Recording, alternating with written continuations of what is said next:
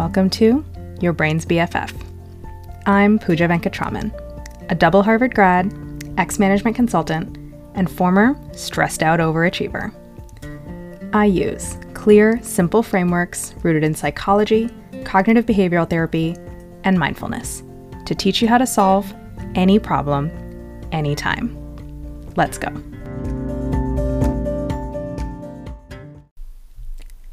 How to get into flow right now, today.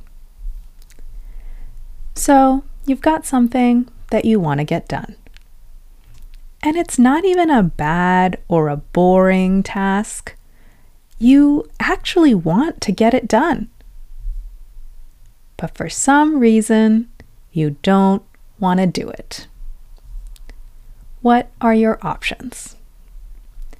Most of us either go to freeze or to frantic. When you're in freeze, you do anything but the thing that you want to get done. And it feels miserable. You're scrolling Instagram, or you're walking around, or you're eating a snack. And all the while, a cloud of anxiety is pressing down on you. And you can't enjoy anything. When you're in frantic, you do the thing. Hooray! Except you do it with a racing heart and a panicked mind. You're powering through your emotions just to get it done. And afterward, you feel drained as hell and you need a break. Guys, there is a third option here. That option is flow. Many of you will already know what flow is. But here's the Wikipedia definition as a reminder. A flow state, also known colloquially as being in the zone, is the mental state in which a person performing some activity is fully immersed in a feeling of energized focus full involvement and enjoyment in the process of the activity. Now, you have already experienced flow. You know exactly what this feels like. But you probably think that you have no control over when you experience it. No, Pooja. I can't just get in the zone on demand. I need the right chair, and the right music, and the right coffee, and the right lighting, and the right task, and the right time frame. Let me stop you right there. You can get into flow any freaking time you want. Where does flow come from? Flow comes from your thoughts and feelings. Not your chair, not your drink, not the task, not the time frame, and definitely not from the magical get it done fairy that gives you her blessings three times a year. Flow comes from your thoughts and feelings. That's it. Now, here is the best part. You already know what thoughts and feelings create flow for you. Here is my simple three step process for figuring this out.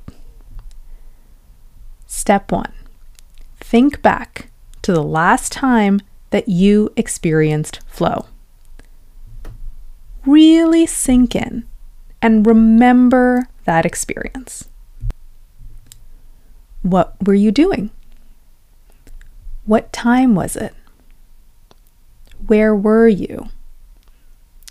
Who was around you? Paint a full picture for yourself and go back to that place. Step two ask yourself, what was I thinking? Write those sentences down. Step three, ask yourself, what was I feeling? Write those feelings down. Here's what I think when I'm in flow I know exactly what I'm doing one little thing at a time. I don't need to worry about anything else. I know exactly what to do next. This is so fun. I am exactly where I'm supposed to be. And here is how I feel when I'm in flow self trusting, curious, playful, skillful, in control. Go back to your own example from step one. Write down what you were thinking. Write down what you were feeling. And really Feel this state of being in your mind and in your body. Close your eyes and memorize what this feels like, like a fingerprint. This is what I mean when I say that flow is available to you anytime you want it all you need to do is practice activating this state of being. You can start with a thought. You can start with a feeling. You can start with going back to these three steps and recreating this experience. Because the reason that some things feel like flow and fun. But other things feel like stress and drudgery. Is not because of what you're doing. It's because of what you're thinking while you do it. Your thoughts, not your actions, and certainly not your innocent to do list, are what is making you feel drained or energized, proud or ashamed, like a total badass or like a complete fraud.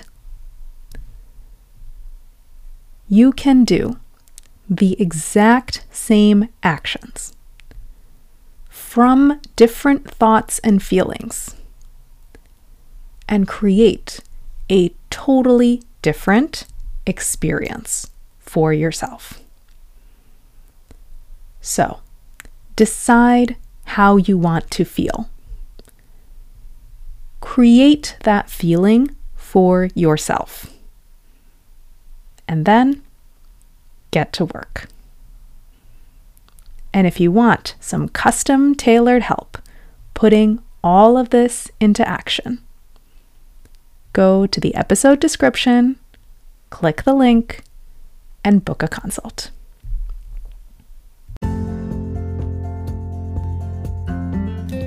Thanks for listening to this episode of Your Brain's BFF by me, Pooja Venkatraman. Check out the links in the episode description if you want to read this piece on my website, follow me on Instagram, subscribe to my email newsletter, or book a consult to work with me one on one.